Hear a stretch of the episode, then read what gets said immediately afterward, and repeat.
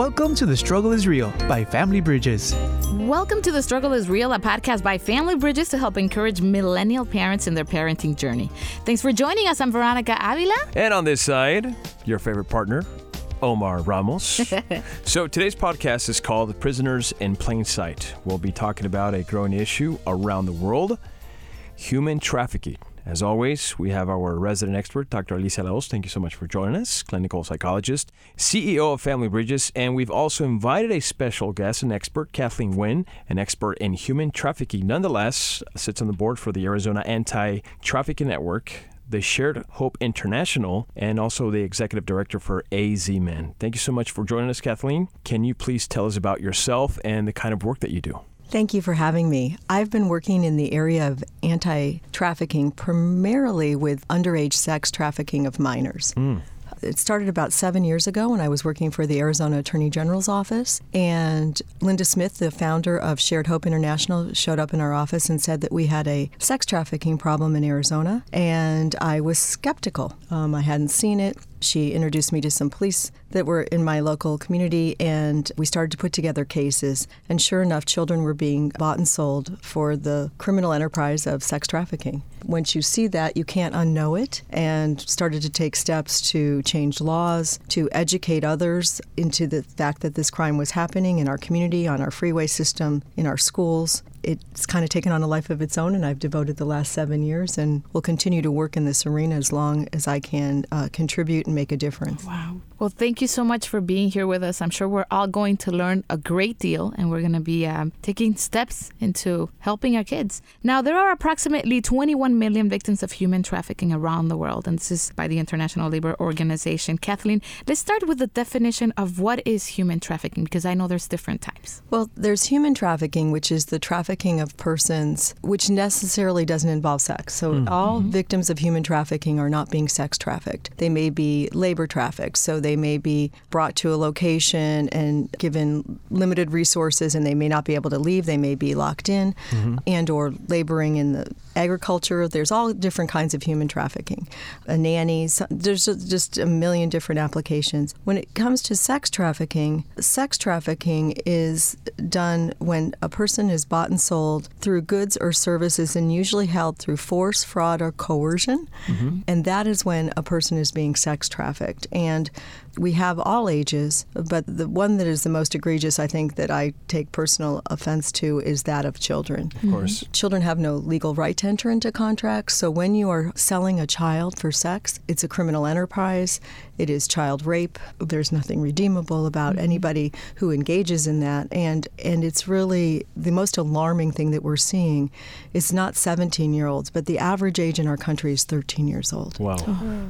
So you're talking about our seventh graders. Mm-hmm. And when you look at that, that the age and the desire to have a younger and younger child, um, and that people go online and there's a whole dark web where mm-hmm. people, and much of human trafficking and sex trafficking is being transacted on the internet.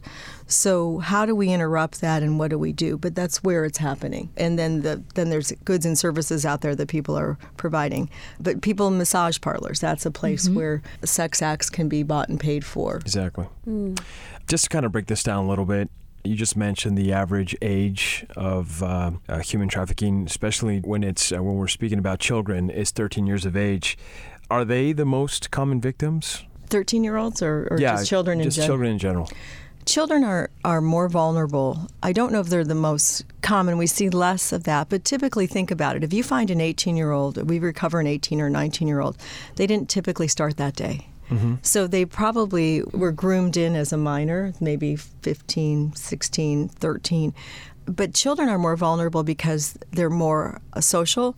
Their whole way of communicating is on the internet. Mm-hmm. Yes. They trust, they make friends, they don't we warn them about you you know don't make friends with someone you don't know. Exactly. But I guarantee you right now on pretty much any teenager's social media network, whatever they use to communicate with, there are people that they don't know that they're communicating with daily. And predators know where to find our kids. Mm-hmm. Predators are always looking for kids that are vulnerable. And when we go to a mall, predators will go and ask kids to meet them at the mall and they, they'll assess children that they're seeing and they won't pick on the most beautiful girl they'll pick on what they call the middle girl mm-hmm. and the middle girl is the one that doesn't get complimented because she's more vulnerable mm and they know to target those with insecurities. They know to target the girl that isn't as confident, that that doesn't exude, because the, the girl that's more confident is going to be harder to break down. Mm-hmm. But somebody who's insecure, predators know how to target those children. And as a teenager, if you think back, we all had insecurities. We all were trying to fit in. Mm-hmm. And so the predators prey on that known quantity of someone who is uncertain of who they are and really tries to start to groom them, compliment them, build them up, but only for their own nefarious purpose down the road. Of course. And the grooming process can take six months to a year because the profitability of selling a human being, if I'm a pimp and I have five girls or five children, girls and boys, I can make somewhere between one and a half to two and a half million dollars a year tax free wow. by the sale of a human being. Wow. wow. Five to 10 to 15 sex acts a day, if, if not more. Um, it, yeah. and, and, and it's it's very profitable, and it's unfortunate, but it's very profitable. I just wanted to add. I mean, obviously, we're here to learn about this, and we want to join the battle to see how we can eradicate this problem. Now, are we talking about kids that get kidnapped? Or are they still living at home, and then they they participate with this? I mean, what's the dynamic here? less than 7% are kids that get kidnapped. Mm-hmm. That's the misnomer. We all think it's taken. Mm-hmm. You know, we always, the child screaming and yelling and being pulled out from underneath the bed. That's not how this happens. It does happen that way, but it's just so rare. Typically, it's somebody that they know. Unfortunately, maybe 30% is through family relations, not necessarily the parents, but someone in the family. Wow. The other 35, 37% is people that they meet online. So mm-hmm. we say someone they know because they believe that they know this person. Yes. And many victims do not self identify. They don't realize, they think, oh, I got into a bad relationship or, oh, this was a bad person. So we don't necessarily identify the perpetrator. Um, so it really goes underreported. But the grooming process they typically try to isolate the child. Sometimes the kids may be living at home, but they tell them they put the fear of the Lord and they said they learn enough about the child or the child's family and they threaten, they start to threaten the kid with if you tell anybody, we're going to hurt your family. Mm-hmm. So many of these, they kind of coerce them into silence. When we see kids going back, at some point, then they'll start to move them or relocate them and move them away from from the family. And then they are essentially kidnapped, but they go willingly. It's not the, the true sense of what you can, would consider being kidnapped. They are they are with this person because they really truly believe that this person loves them and mm-hmm. is going to provide for them and, and they're going to have their happily ever after when in fact this person is using them and it will never turn out the way that they the, the dreams that they've been sold. Those are just a hook to get them to go where they want them to go so that they can make the money off of this person. Hmm. Wow. Okay, well, let's go into our first skit and then we'll continue our conversation. Our skit is called Water Bottle Sales. Sir, sir, you want to stop? I have, I have some fresh cold water. All right. It's for a good cause. Helps out kids. It's, it's nice and cold. It must be nice on a hot day. I'm sure you would enjoy that. It's cold. You're doing a nice job out here, Jay. Why don't you take a break? Come talk to me for a minute. Okay. Uh, get in on the other side. Leave the water. How's that air conditioning feel? Good. Here, have an energy drink. It'll pick you up. Thanks. You've been doing a nice job out there, Jay. Really nice. You haven't paid off those bottles yet, but I've noticed you're really outgoing, aren't you? I guess. When do you think I'll start making money? Very soon, Jay. Real soon. That's why I wanted to talk to you. You need money to help your mom, right? Yes, sir. She works a lot of jobs. She's gone most of the day. Yes, sir. Here's the thing it's kids like you, just like you, that always sell the most. You're just so damn persuasive. So we were thinking if you know anyone else from your building, your neighborhood, that it would be great if you could ask them to help us. We'd even be able to pay you $20 for every new boy or girl you introduce to us. Really? $20? dollars mm-hmm. And that would sure add up fast for a guy like you. There's boys and girls you know, aren't there? Yeah, but what if their moms don't work like mine? What if they don't need the money? Everyone needs money, Jay. But I see your point. I have an idea. You know how all the money we make goes to after school programs? yeah? Well, if enough kids help us, we could organize a program just for us.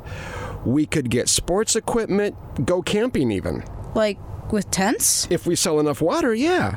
So you see if anyone you know is interested in signing up for a program. Camping, basketball, sewing, we can do it all. And anyone that's interested, you bring to me. Now that's easy to sell, isn't it? Yeah. And you remember why no adults? Because they're greedy. right. Grown ups have so many ways to make money. This is something special just for up and comers. Um, if I'm bringing kids in, I can do that at night, but do I still have to sell bottles out here? I'm afraid so. Remember, $2 of every bottle goes to after school programs to help more kids, and $1 goes to you. You've still got a few buckets to go through before you pay off all the bottles. I can give my first $20. Let's not complicate things. You need to make as much as you can for your mom. That works, right, Jay? Right? Okay. Okay, what? Oh, okay, sir. Now, you've had a nice break. Go go back out there. No, no, keep the drink. It's a treat. I'll be seeing you soon, right, Jay? Remember, the more kids you bring, the better. Yes, sir. Wait, wait, wait. Can, can you stop for a second? I have some cold water. It helps out kids. It's after school programs. It's a nice hot day. Sure, you could enjoy some water. Okay, and we're back, and it's uh, skit that we just heard. It kind of reminds me sometimes of these kids that you see in downtown walking around with chocolates in their hands, and and it seems like they have the same story and they have everything memorized what they have to say, and sometimes you just wonder if they're if those chocolates are really selling them for their basketball team. You know, I don't know. It's just something that popped into my head right now. But um, so uh, going back to you, Kathleen, we just heard Jay selling water bottles to help out his mom. Obviously, he's concerned about her. He wants to help her out. His mom's already working various jobs to make ends meet. Jay, it seems like he's a victim already. Somebody is already kind of taking control of his life in that aspect. The traffickers are now using him to lure in more kids. Now, two questions for you. Does he know that he's a victim? And how common is a tactic used to attract kids? Because it seems like this person was kind of walking into that fantasy of a child and saying, hey, we could take you to a camping trip. We would take you swimming. We could do these things that kids love to do. So he's mm-hmm. kind of jumping into that to kind of lure him to work for the for the mm-hmm. system, right? Right. So this is no different. This is labor trafficking, but this is no different mm. because basically you heard a bunch of things that I kind of mentioned previously, which mom is gone, so he, this gentleman knows about his personal situation. Of course. And he's using his personal situation mm-hmm. to keep him engaged in the labor that he wants, the, the selling of the water bottles. He also builds him up. Did you hear him say, Oh, you're doing a great job and you got this great mm-hmm. personality, which is, again, part of the grooming process. You're so wonderful. You're so great. Just continuing to feed their ego. Recruitment is a big part of any of the of these trafficking. Bring more people in. Oh, by the way, you get this much for selling a water bottle, but you get this much if you recruit more people. Mm. So the recruitment becomes the bonus also. So now you're engaging other people into this, and this is how trafficking networks can grow. He gets a bonus for that if he if he brings the kids in, and this is true of sex trafficking also. There's organized way to do that. So, and then he's telling him about the vision, like you said, the camps, and this is good. So everyone wants to do something that is contributing. That people want to be of service to other people, so they use that hook to do that. But he was clearly the gentleman um, who's perpetrating all this is clearly in control. He pretends like he's, you know, giving him this energy drink is like a favor, treating him like he's elevated, he's on the inside, and he's going to get to have some position with him.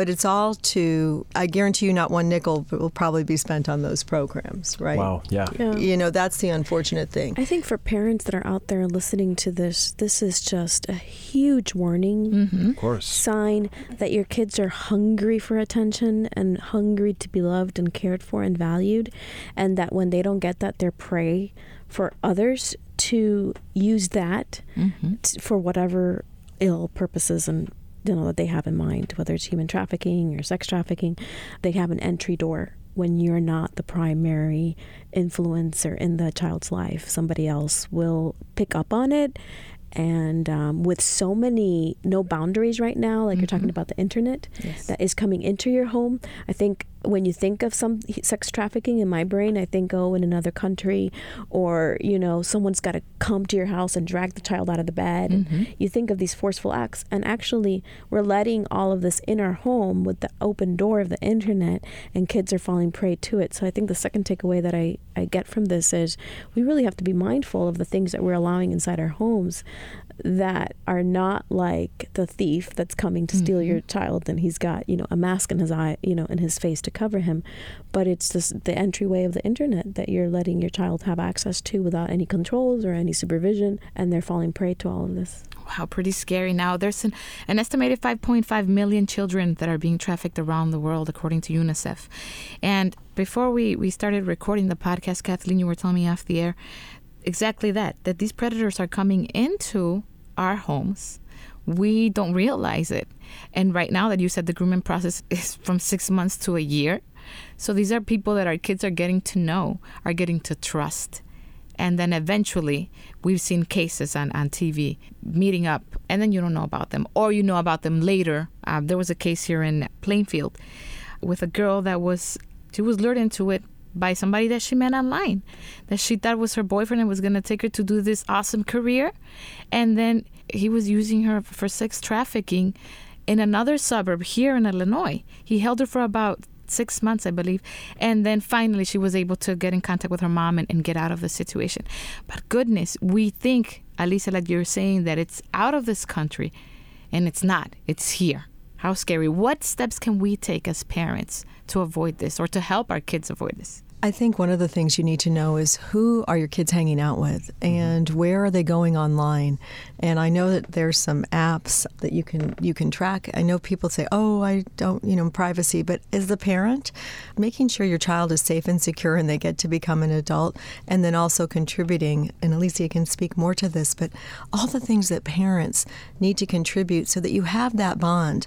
So that I'm in this scenario that we just heard, it doesn't sound like mom knows that son is mm-hmm. out selling the water. So that to me is a red flag that mm-hmm. why doesn't mom know that the son is, is selling the water? But more importantly, having safe safe places and if something is to happen, letting that child know that no matter what happens to them, it's okay to call. No matter mm-hmm. how bad the situation gets, I will always love you. I may be mad at you, but I will always love you. You always have an open door. I always want to know where you mm-hmm. are and what you're doing and that you're safe.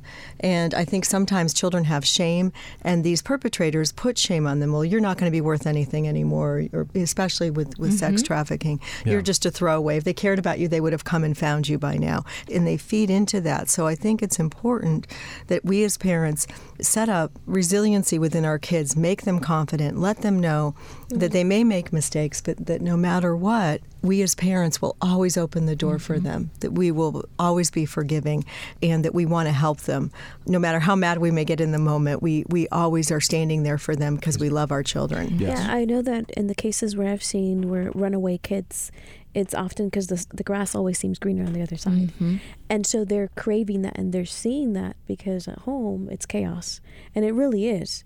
And so they're just looking for, you know, and so it just one person comes in and invests in them for that long, six months to a year. The hook is very, very tempting.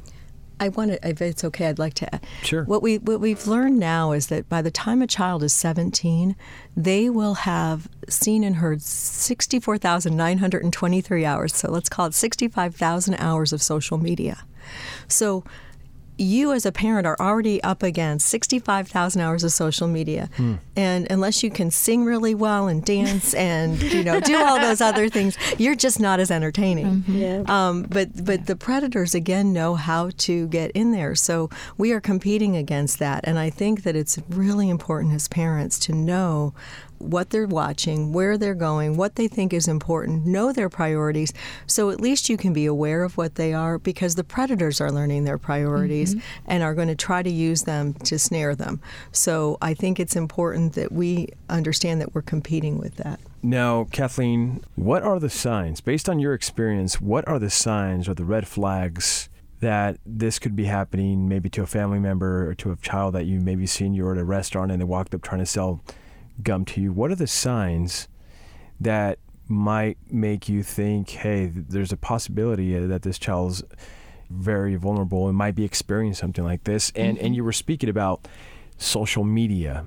Are there certain outlets media platforms, social media platforms that are the, the riskier than others? There are many social media. I, I think most of the kids aren't on Facebook anymore. That's they. I'm told that's where all the grandparents are. And Yeah. I ask you this I'll- because I'll like, plead guilty to yeah, that. my daughter, she's always on this app that kids are just addicted to. It's called Musical.ly, and I've noticed her sometimes that uh, someone can say something negative to her, and she would just like her day is like it's all over with. Right, it's it's bullying actually, just at a different level. Snapchat, there's mm-hmm. there's a million. I, I, I should have I have a list because it Okay. keeps changing, but Okay. but the kids all know, and they kind of morph from one to the other. It's mm-hmm. it's it's it's like the mm-hmm. top. 20 songs. There's a different app every day. I know there's Bumble, which is a dating app site. There's just all these places that kids can go. But they constantly know and they move from from site to site. The problem is that as a parent, you probably need to know and, and have the kids teach you which they're going on. But many kids, when they get to a certain age, don't want to share that with Exactly. their parents. Yeah, yeah, yeah. Or they're so smart they know how to get around the whole Yeah. privacy Yeah. setting. They'll, they'll play it off somehow. They'll play it off somehow. You know. So, but but you asked about if we see something. So, you know, one of the things we say is hiding in plain sight. Stage bruising. So, if you we spent some time educating pregnancy clinics and emergency room doctors because they were treating a broken arm or a black eye or some other ailment, but they weren't understanding that that was a trafficking victim. So, um, tattoos that have the name of somebody, or uh, branding, uh, like a, a barcode, um, just different, uh, because many of our trafficking victims are tattooed, because tattoos are very popular right now. They're very much in the culture. But if I'm a pimp or a trafficker, I may brand you because you're my property. Wow. And so that's something to look for. Um, if someone has stage bruising, so they have different stages of bruising that, that typically could be domestic violence, but but it also eh, someone who's being sex trafficked eh, because the, the pimp will usually pick one of their victim, eh, one of their people that they're trafficking and abuse that person so that uh, keeps all the others in line because they don't mm-hmm. want to go through what that person is going through. Wow. Okay. Um, so there's, and, and I, you know, domestic violence is a serious issue. What I say is everybody who's a victim of domestic violence isn't necessarily being trafficked, but everyone who's being trafficked is a victim of domestic violence. There's just, in order to keep somebody, you you will use that as the force to keep them in control. Um, so just how do they talk for themselves, or does this person come and answer questions for them? Typically, if someone's being trafficked, their trafficker will be with, they don't want them to run, so they'll be very close, even if it's across the street. So, are they allowed to speak for themselves? Will they answer questions themselves? Typically, they will not. So, those are things to start to look at. Do you have an older man with a younger child that mm-hmm. doesn't, they don't look related? And that the child is not in. You, you can tell when it's a parent and a kid, but you cannot. You know when it's when they don't look together. Something looks off. Yeah. Something looks off, and that's when you call. You know, Polaris is one of the people that we talked about before we came on air. I think it's 888 37 37 888. 888-373-7888. Yes, and and you can let them know where you are, and don't go in and go all Rambo. We tell people not to engage these people. This is a lot of money for them, and they're dangerous. So, but let them know because the police will investigate. So I think. Just trust your gut if you see something that doesn't look right, but mm-hmm. also if someone just as it looks out of place, they don't look like they fit in where they are. And children typically in this situation may be drugged. There's just a lot of different mm-hmm. things. It's not one thing, but they become the property of the people that are selling them.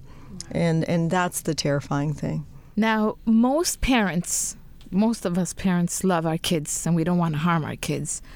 Unfortunately, there are some few cases where, and I recently saw a story on a newscast about a lady that was being trafficked sexually as a child mm-hmm. by her mom. Mm-hmm. Very sad story. She was able to overcome it. This was a long time ago. But these cases, we continue to see some of these cases on the news. How can we as a community look for signs in children that might be going through this, maybe in the neighborhood? I think the thing to recognize is that we have we have a lot of broken families in our country right now. It's a, it's epidemic. It's the first time in our country that we've had less people married than married. Um, so I advocate for strong families. I think that the other thing to realize is that substance abuse is related to this. So we have parents that will sell children to drug dealers to get drugs. Mm-hmm. Um, when you look at our foster care system, 92% of the kids that are removed are removed because of substance abuse by the parents. Mm-hmm. We have a lot of grandparents raising grandchildren right now, and grandparents really have raised their children and shouldn't be raising, and they don't have the astuteness with the internet. They weren't raised with it. So now mm-hmm. you've got young kids in homes that they really are not their home, and so they become more vulnerable just by the fact, and they're angry. You know, the person that was supposed to love them and mm-hmm. raise them isn't there to do it, and they act out and they want to be free of whatever constraint group homes or where, or grandparents or wherever they're living, and so you see them go down a different path if they had a healthy home to, to be raised in. So look for those kinds of kids. If you hear a child or a family's getting divorced, kids are especially vulnerable through a divorce situation. Unfortunately, adults don't always act well when they're getting divorced, and so those are times when kids can become more vulnerable. Uh, parents being deployed, children of military, when parents are deployed, become more vulnerable. So they're Transitions. basically. Transitions, exactly.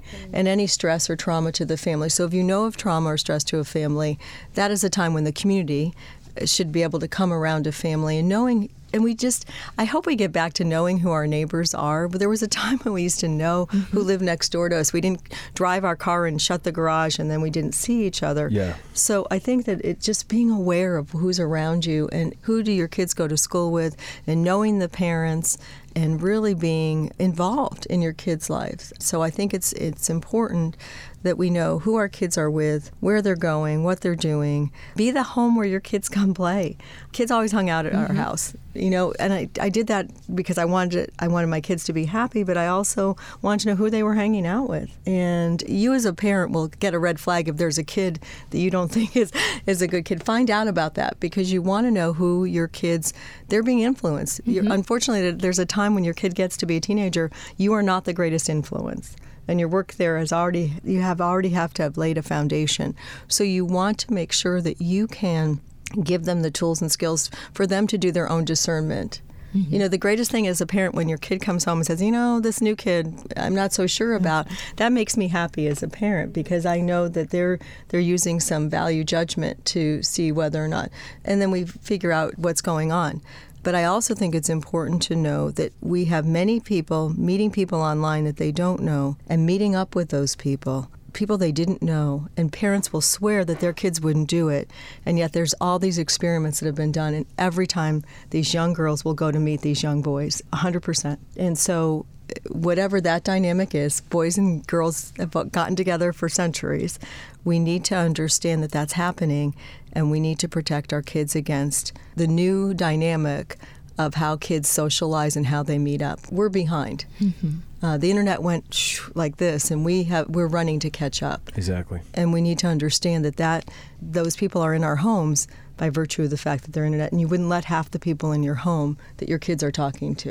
It, it- it's not an easy problem, mm-hmm. but it all goes back to parenting It does. Mm-hmm. and how important that is, and what a crucial role if we bring a child into this world that we have as a parent to shepherd them through until they become adults. Great information, Kathleen. Thank you for that. So we're going to go ahead and proceed over to the next skit. This is called Hard Knocks.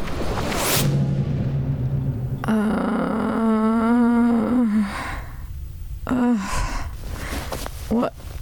What? What are we? Where is this? Nothing to worry about, my sweet June. Here, this is for you. I want my rock. This is better. It'll get you straight. Take it.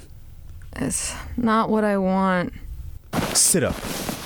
Come here. Do it. There you go. Give it five minutes. You promised me rock. I got you some modeling work. Really? Mm-hmm. Your first client's on his way now. Really? Who? Just do what he says, whatever he says. Do a good job and you'll get more work. He's connected. Connected how? He knows a lot of people looking for models. They pay well. You're so close to that modeling contract, June. This here's the finish line. That's nice. When you hear a knock on the door, that's him. Just open up. How do you feel? Are you awake yet? Uh huh. Go to the bathroom. Fix yourself up. Here. I could use some. some white to pick me up. I told you after. When you're done. If you do a good job. I need some now. Hey, are you gonna mess this up for us, you idiot junkie? No! If you have any shot at this, you have to listen to me. What do you got without me, huh? I'm sorry, Mickey. I don't know what I was thinking. You're a joke. No one's gonna want you like this. I can fix it. You have to make yourself pretty. Like in your pictures. Or no rock. Okay, okay, okay. I, I can do that. I will.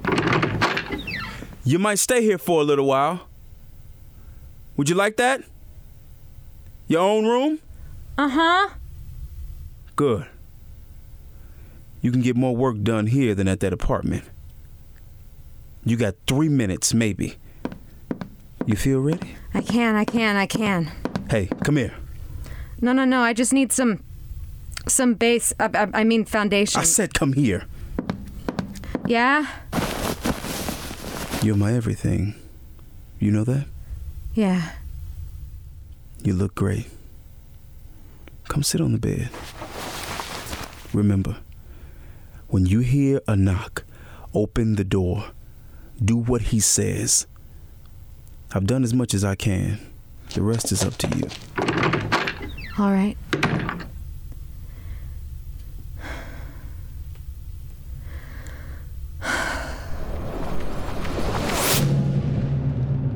Wow, we just heard 19 year old June and her boyfriend Mick, who's 35, and he obviously got her into sex trafficking and drug addiction. This question is for Dr. La Hoz. Why do girls get involved, or, or, or why is it so easy for them to get lured into this by a boyfriend that's he's almost twice our age? Well, we see the addictive cycle here, but let's back up a little bit. All of us can identify with the likes on Facebook. Mm-hmm. Okay? You get a like and you love it. So the power of getting that attention is huge. It's actually quite addictive. Yeah, it is. Neurologically, it's addictive. There's been studies that it activates the same brain components that drugs do. And so the power of someone noticing and valuing you is kind of like getting high. Mm-hmm. And so now you take it, you have that experience that you experienced as a normal adult, if you will, a regular adult, and now just transfer it and you add to it addictive substances. And now you've got that two powerful agents working together someone that basically owns the heart of a mm-hmm. person by their words, by their smooth talking, the things that they crave, that they value for a long time.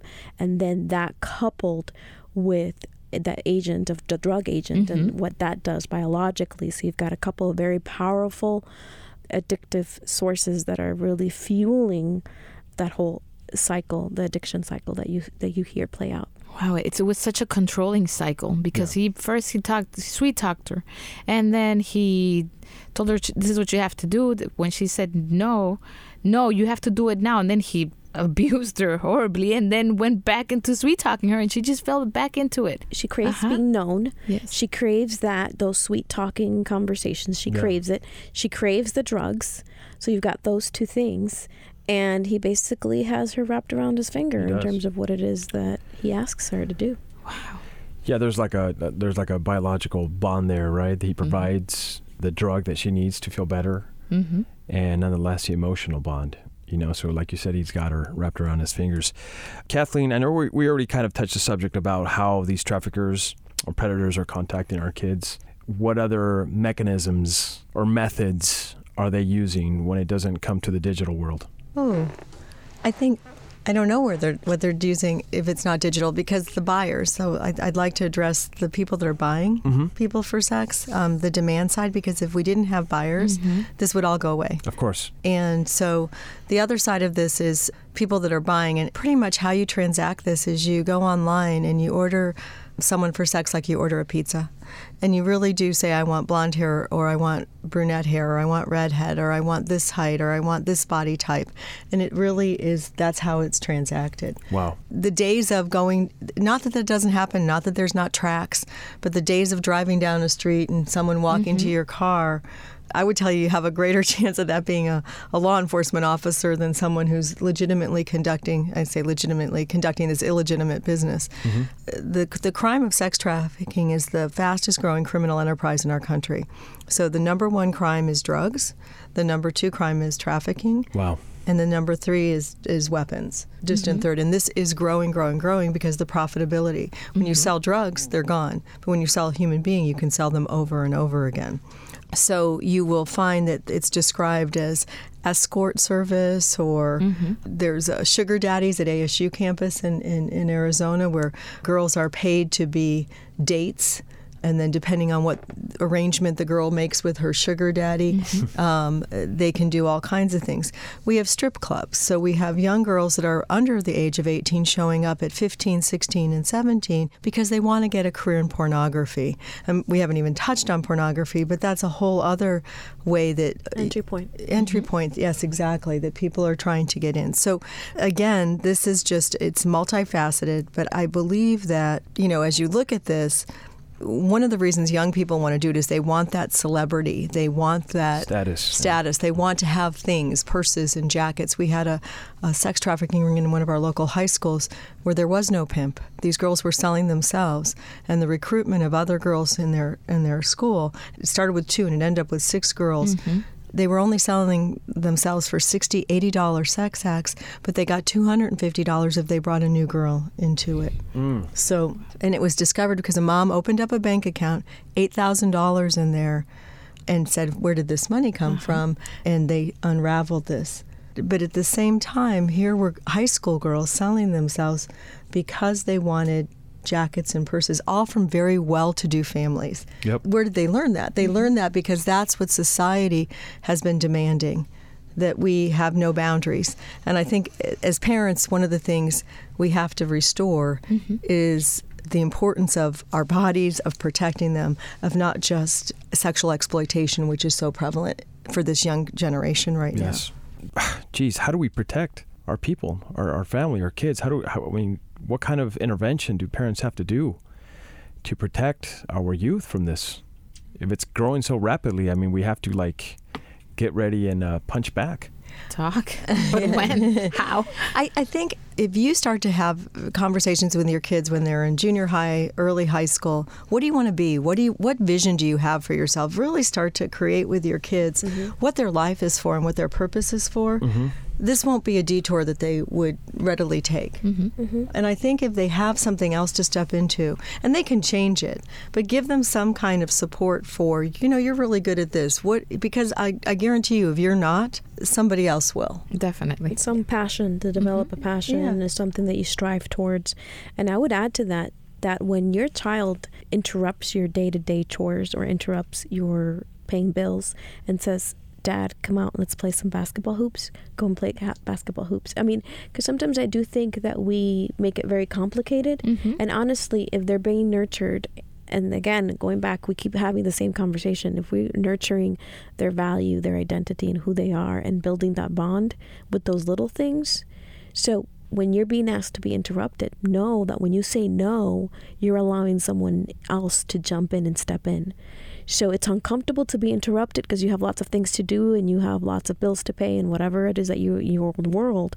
But every time you say no to your child when they ask you to go play with them you're saying yes to any of these predators any of these things to take a root of their heart Wow, that's a big lesson. That's a big lesson. Let's take note of that because seriously, yes, just like you were saying, doctor, if we pay attention with the little things, then later on, you're building, you're cultivating that relationship with your child. Later on, even if it's for 10 able to- minutes you give it Mhm. boundaries hey i'm only going to be able to spend 10 minutes uh, with you right now because mommy has to get back to this but you cultivate that relationship and Mhm. now there's not that emptiness and when they have that emptiness and that longing to connect they're going to go look for it somewhere else drugs, a new purse, Yes. a new pair of shoes. I mean, something else to fill in that void. I think too we can teach our children to learn from other people's experiences. There's now been an, uh, enough cases out there Yeah. of people that have been trafficked Yeah. and the consequences to their own personal Yeah. lives. To start to educate kids on here's what happens if you go down this path and, and that therefore they don't have to experience it but we can it's a current relevant topic that we as parents can be interested in and share age appropriately mm-hmm. but age appropriately with our children about here's what happens if if if you don't kind of follow a, a, a path or if you go way off the rails. That's not to suppress creativity or, or anything that the kid is trying to a child is trying to learn but at the same time parents need to not be our kids' best friends, but we need to put in boundaries because without those boundaries, when kids get out on their own, they don't know and they will go mm-hmm. way beyond what's safe. And and I would just want to underline that that it's not like there's one type of person that's paying for sex or one type of person that's selling. It is all races, it is all colors, it is all ages. Hmm. We did an undercover operation in Arizona in mm-hmm. November. The buyers were 19 to 70. They were trying to have sex with a 13 year old child. Wow. They were showing up at someone's home thinking that they were going to have sex. There was no child, it was a sting operation. But we arrested 13 men in a three day operation that was not on a weekend Monday, Tuesday, Wednesday, 8 to 5. And we had 42 leads and over 200 and almost 300 uh, people like writing in that wanted to have do this. So, so what? And that's just Mesa, Arizona. Mm-hmm. You could take that and put that anywhere in the country. So we have to start to educate our adults as to the cost of this next generation because. And if you get arrested for having sex with a child, in many states, you're going to go away to jail. So you are not. What are you risking when you mm-hmm. do this for your own family? A lot. Yeah, it's all, you're really putting it all on the line. I think if we can educate our children, but also educate our adults at the same time, and you know, like we did with smoking, you know, there was a time where people thought smoking was healthy. Yeah. So we now need to shift that paradigm for this crime. Well, thank you for that information. How about we listen to our next skit? It's actually our last skit, and this is called Prisoners. You've reached the National Human Trafficking Hotline. If you or someone near you is in immediate danger, I'm going to ask you to hang up and call 911. Are you in danger? No, ma'am. Are you near someone now you believe to be a victim or a proponent of human trafficking? No, this was this morning. I'm home now. All right. At this time, I'd like to state that everything you say is confidential and that you may remain anonymous if you prefer. I'm going to ask you a few questions. You just let me know what you think, and please let me know if I can clarify anything for you. Okay. What type of trafficking are you calling to report? Number one, sex. Number two, labor. Number three, sex and labor. Or number four, other. Um, labor, I think. Number two. Are you calling to report multiple victims? Yes or no? Uh, no, just one that I saw. Is the victim a minor? Yes or no? No. Thank you very much. Now I'm going to ask you to tell me what you observed. If you could, please provide as many details as possible, including the date and time of the incident. Okay. Um, it was this morning, today. I was getting a manicure. I had an appointment for 10:50, and when I arrived, the owner of the salon seemed irritated, and he ushered me over to a nail technician, I guess. And she uh she seemed fine at first. She didn't speak English, but I picked out a polish and she started applying it, but her hands were shaking really terribly and she wouldn't make eye contact with me, but she kept wiping my nails clean and starting again. And the owner was at his desk the whole time and it seemed like maybe he was watching because when he left the room, the woman took a note out from her pocket and tried to give it to me. She was whispering. I, I, don't know what language, and, and she tried to get me to take the paper, but I was confused. I should have taken it. She had written a single word, misspelled P R I S N U R S.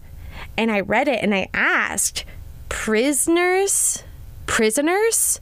That's what I think she meant to write. But then the owner came back and she put the note away. He didn't see it, but he walked over and started not yelling, but speaking very sharply. She stood up and the owner apologized in English, and I said I wanted to leave. He offered to comp my manicure and asked me to stay, but I just wanted to go. And you know, I didn't quite figure out what was happening right then, but I was talking to a friend of mine afterward, and she said it sounded like maybe forced labor. So I looked it up and I just thought I would call. I'm glad you did. Is there anything else you remember about your interaction with the believed victim? Was she wearing a name tag, for instance? No. All right. I just have a few more questions, if that's okay. Sure, anything.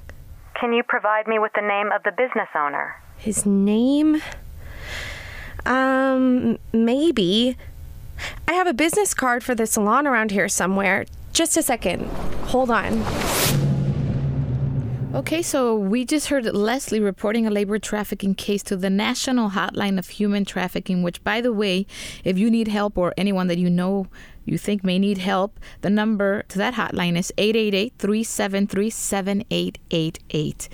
Now, we saw this case happening at a nail salon, and the victim didn't speak English. She was nervous. She sought, uh, sought help by handling or handing Leslie a paper that said prisoners.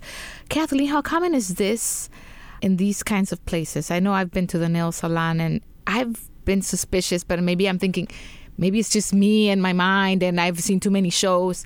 But how common is this? It's common, but it's not every nail salon is mm-hmm. again every massage parlor. There's legitimate nail salons. There's le- legitimate massage parlors, but it's when people are not willing to make eye contact. Exactly. It's when people are terrified wherever they are and you can tell when someone is comfortable in their space and someone is intimidated in their space. I think you just again have to be aware of your surroundings and just if you think if something is happening, as you can tell, they didn't even ask for the person's name that called. So if you are suspect of a situation in your neighborhood, in your community, something seems out of place, make the call. Mm-hmm. It doesn't cost you anything. They're not going to call you back. Just if you have an inkling that this is happening, what this young lady did was exactly the appropriate thing to do. And she didn't know. You don't recognize it. You're not thinking that that's happening. You're going to get your nails done. Uh, but it's an exact appropriate action that she took. They will then turn it over. I guarantee you she would not have been the only one if that was happening there. So if the police start to get four, five, eight calls, they will prioritize this location. They may even send an officer in undercover and they will look to see whether or not this is a legitimate place of business. Communities don't want these kinds of businesses in their community because they they breed crim- Problems. drugs, criminal enterprise. Exactly. So so exactly what you want to do. But that was an ex- that was a textbook case of what you should do with those circumstances, and that's really encouraging to hear. Thank you, Kathleen. Once again, for anyone that might suspect a situation is going on, you could always call the National Human Trafficking Hotline. That is uh, 888 373 7888. I repeat, 888 373 7888.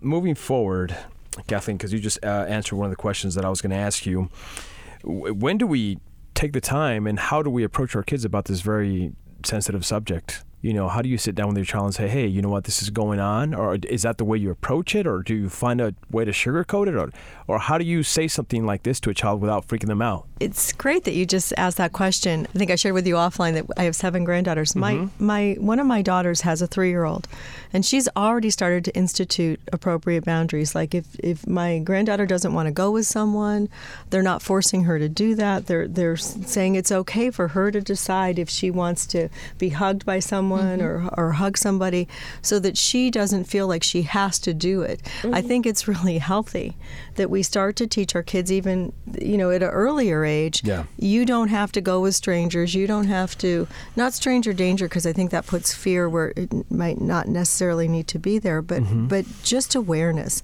But as for your children who are in junior high they know so much more than you think that they know And we have kids trading inappropriate pictures, nude photos. Yeah. That's epidemic. That's in mm-hmm. our junior highs. We have sex acts being performed in our school bathrooms around the country.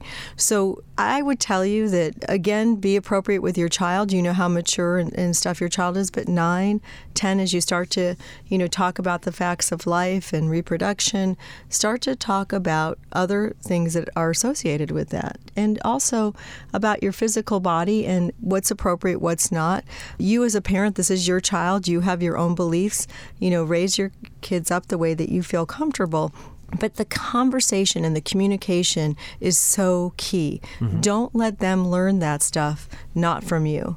Because if they're going online to learn it, they're not going to get what you want them to get, I assure you. Exactly. I think that there's a trend. I think we're moving back away from the extreme everything goes behavior. I think we've seen that that didn't work, mm-hmm. but we're not there yet. And, and as parents, we have an opportunity to make that pendulum go a little bit faster by guiding kids with good values, but give them something else.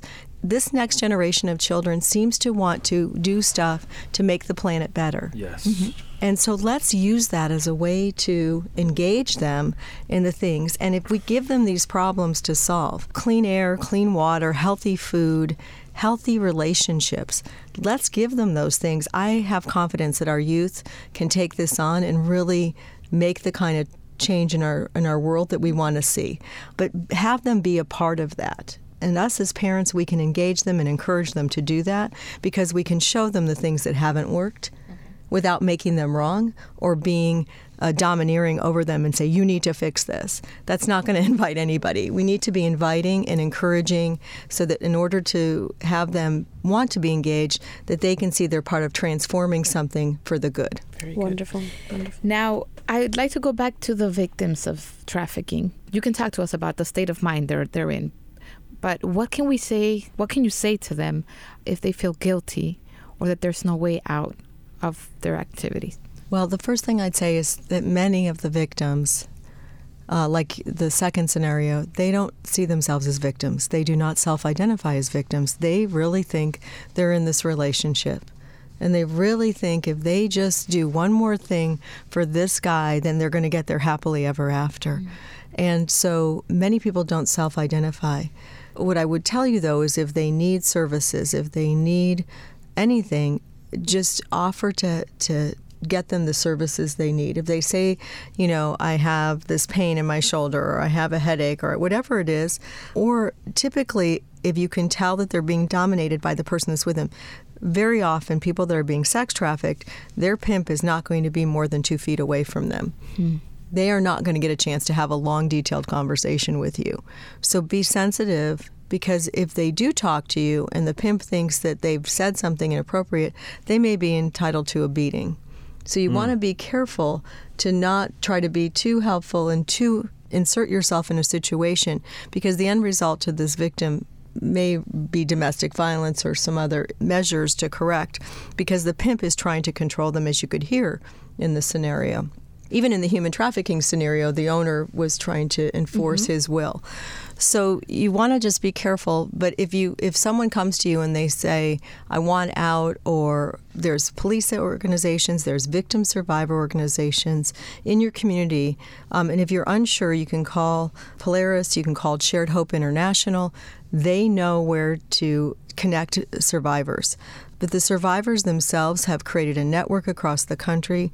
They help each other because they've walked in those shoes. Mm-hmm. And they really are growing eh, because it's now safe to come out and say, I was victim. I was a victim of sex trafficking, mm-hmm. which it wasn't okay just a mm-hmm. very brief time ago. Yes. So that's a great, that's another sign that we are now ready to address this issue because we can now honor those that unfortunately were dishonored for so long and help with the psychological damage that's been done. You've got traumatic brain injuries, you've got PTSD, a lot of trauma that happened to these people. And they may live with that for the rest of their lives, but at least now we can give them a place where they can heal. Yes. And they are trying to get other women out. So the good news is we have many community groups across mm-hmm. the country that go out and go to strip clubs on Fridays and bring little goodie bags. The strip club owners actually let them come in. So we're working to shift that. My hope is that we continue to honor those that have been dishonored in our society, and that we as a as a race and as, as a group of people that we stop to uh, look to see the cost of what it is when you pay for another human being to do something for you. Yeah. It's modern day slavery, and it was not okay hundreds of years ago, and it's not okay now. So, what do we do to stop that? And our own actions, you know, what can you do personally? And if you know someone that's paying for prostitutes or paying for sex, see if there's a better use of their time and energy, because it really does destroy families It does. on many different levels. And Wow. I don't want to sound too preachy. Goodness, no, but it's, it's thank you, thank you for that because I think we can all put our in Spanish we say our granito de arena. We can help. We can help the cause, help the victims, and help raise awareness of such an important um, topic, such a such a big crime. And you know, at the end of the day, you know, try to make the society a whole lot better. You know, why not? Wow, phenomenal information, Kathleen. Thank you so much for uh, traveling from wherever it is that you were at to Chicago, Arizona. Arizona, Arizona, hot Arizona. Hot Arizona. Right before we uh, disconnect here, anything else you'd like to add as far as any upcoming projects or anything you'd like to share with the audience today? I just want to say thank you for letting me come in today. This is the kind of topic that takes concern, but I also want to leave people with hope because we are talking about it and these kinds of conversations are important to have. There's many resources out there. So look to see what your local communities are doing. Here in Chicago, Sheriff Dart has been a huge champion out of Cook County. Your Cook County Sheriff took on Backpage. There's a case in October that's coming up where Backpage sold children online um, and they're being prosecuted for it. And um, I Wow. will I will be there at that trial because when we started six years ago, there was no hope that they could even uh, win. So we are hopeful. But thank you so much for letting me come. Just be vigilant and love your kids. So thank you. Thank you for being uh, with us. Thank you, Dr. La Hoz, for also uh, sharing with us. Thank you, Kathleen, for coming out. Really appreciative and teaching us about so many, um, so many concerns that we need to be aware of as parents. Yes, yes, yes, yes. A big topic. Now, in our next podcast, we will be uh, beginning our series titled Nurture Your Child's Heart and Brain. You don't want to miss that one. Of course not. Thanks for listening to The Struggle is Real by Family Bridges. Remember that sharing is caring. Please help. So make sure that you share uh, today's podcast with friends and family.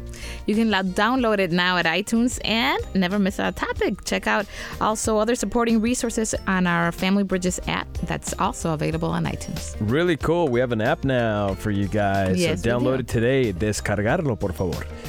Uh, on social media, stay up to date with blogs, tips, and a lot more using the hashtag The Struggle is Real or simply hashtag TSIR. Thank you for tuning in. We're Veronica Avila. And I am Omar Ramos. Till next time. This was The Struggle is Real by Family Bridges. For more ideas on parenting, get your copy of The Struggle is Real by doctors Paul Meyer and Alicia La Hoz on FamilyBridgesUSA.com.